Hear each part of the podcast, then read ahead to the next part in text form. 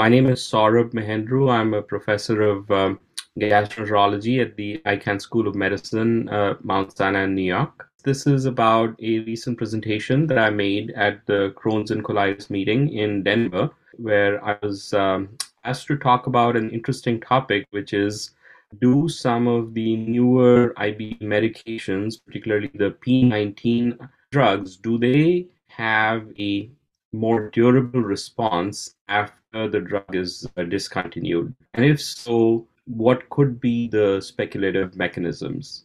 So, just as a further point of introduction uh, about myself, I run a laboratory of mucosal immunology. Uh, my group is interested in how the uh, intestines behave during inflammation, and we do some um, detailed analyses of the various cell types that go up and down with inflammation.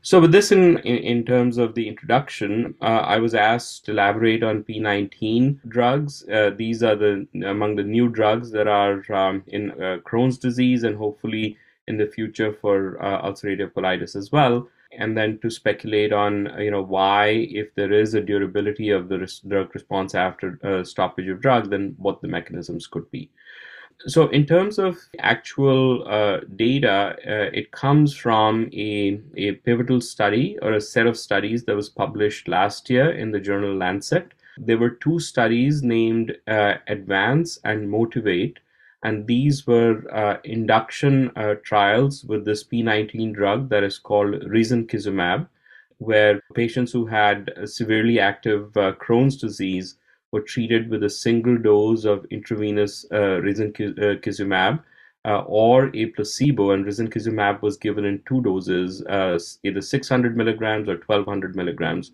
All the patients were treated with a placebo. Uh, and the primary endpoint of this study was clinical remission at week um, 12, as well as patient reported uh, outcome data and endoscopic response. So the trial was uh, successful in the sense that in patients with moderate to severe Crohn's disease, a significantly greater proportion of patients they achieve the co-primary endpoints of clinical remission and endoscopic response with risankizumab uh, treatment than with placebo at week 12. And a sort of a conclusion of the study was that risankizumab may be beneficial as first-line therapy in newly diagnosed patients with moderate to severe Crohn's disease. The next study is a sort of a maintenance trial. So, what the investigators did uh, was that they took the patients who had responded to the induction therapy trial. So, all the treatment responders in the advance and motivate uh, induction studies were then randomly assigned to receive either risankizumab 180 milligrams or risankizumab 360 milligrams or they were withdrawn from risankizumab to a subcutaneous placebo. So essentially, you know, the treatment responders from the induction therapy trials were then those who wanted to participate were uh, assigned to these three groups, either two groups of risankizumab treatment or to a placebo group. And then they were followed over uh, 52 weeks.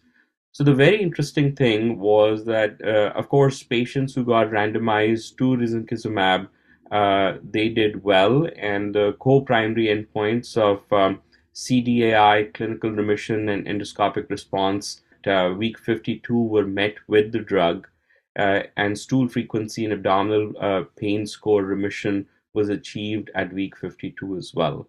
So the conclusion of the study was that risankizumab uh, was effective uh, as a, a, maintenance drug for patients with Crohn's disease after they had demonstrated an initial response.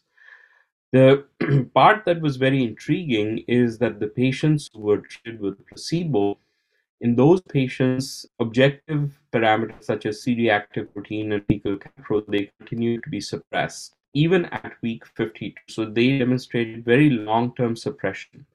And I, I, won't go into the details in the talk. I elaborated uh, data from dermatology literature, uh, as well as data from other P19 drugs in IBD, where this is a recurring theme that P19 drugs, they seem to have, even after the drug is taken away, the, the effects, the beneficial effects of the drug, they persist. So what I ended up then discussing are some very high resolution mucosal data that are uh, arising from our group where um, we've looked with you know some of the newer technologies such as single cell RNA sequencing as well as spatial transcriptomics to study what happens to the, the lining of the intestines when there is inflammation. And what we found was that there are two predominant cell populations that go up. One is a T cell population called Th17 cells, and the other is a myeloid cell population called inflammatory monocytes and macrophages. And these two populations are the populations that actually are targeted by risankizumab. So it's um, uh, it's a drug that basically uh, blocks the IL twenty three pathway and prevents the generation of a pathogenic uh, T cell type called Th17 cell. And uh, what what we and others have, have found is that it's these Th17 cells as well as uh, the myeloid cells like monocytes and macrophages that produce IL-23 those are increased in in patients with uh, intestinal inflammation. So we speculate, and of course this is speculative because right now there is no primary data, uh, but we speculate that risankizumab uh, or that P19 directed drugs may be targeting some of the key cells that go up during inflammation.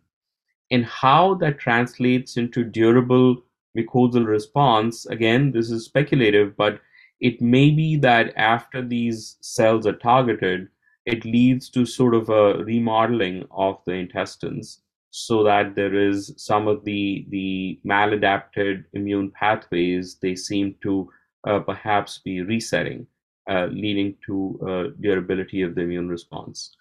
And then towards the end of my presentation uh, again this is not based on data and i speculated whether these groups of drugs could potentially be you know what we call as disease modifying drugs and uh, i was calling them dmids or disease modifying ibd drugs where they may be impacting on some fundamental aspects of the biology to then you know sort of reset the immune uh, clock a little bit. So of course all of this is ripe for further studies and uh, i was hopeful that uh, the talk there would have spawned you know not only some discussion which it did but also that it would actually uh, pique the interest of both people who who do lab-based studies and people who, who do clinical studies to try and address uh, you know the, the exact mechanisms behind this observation.